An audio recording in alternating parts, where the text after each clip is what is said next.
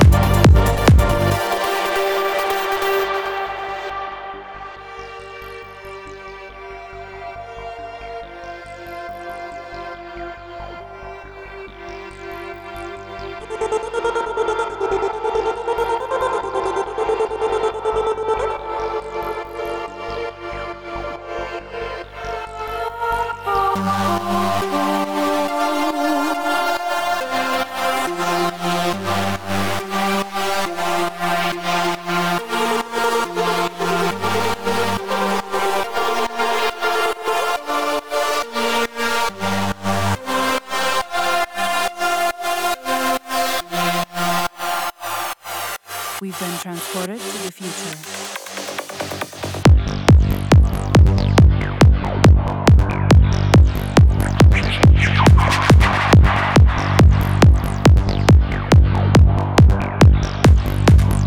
He who can no longer pause to wonder and stand wrapped in awe.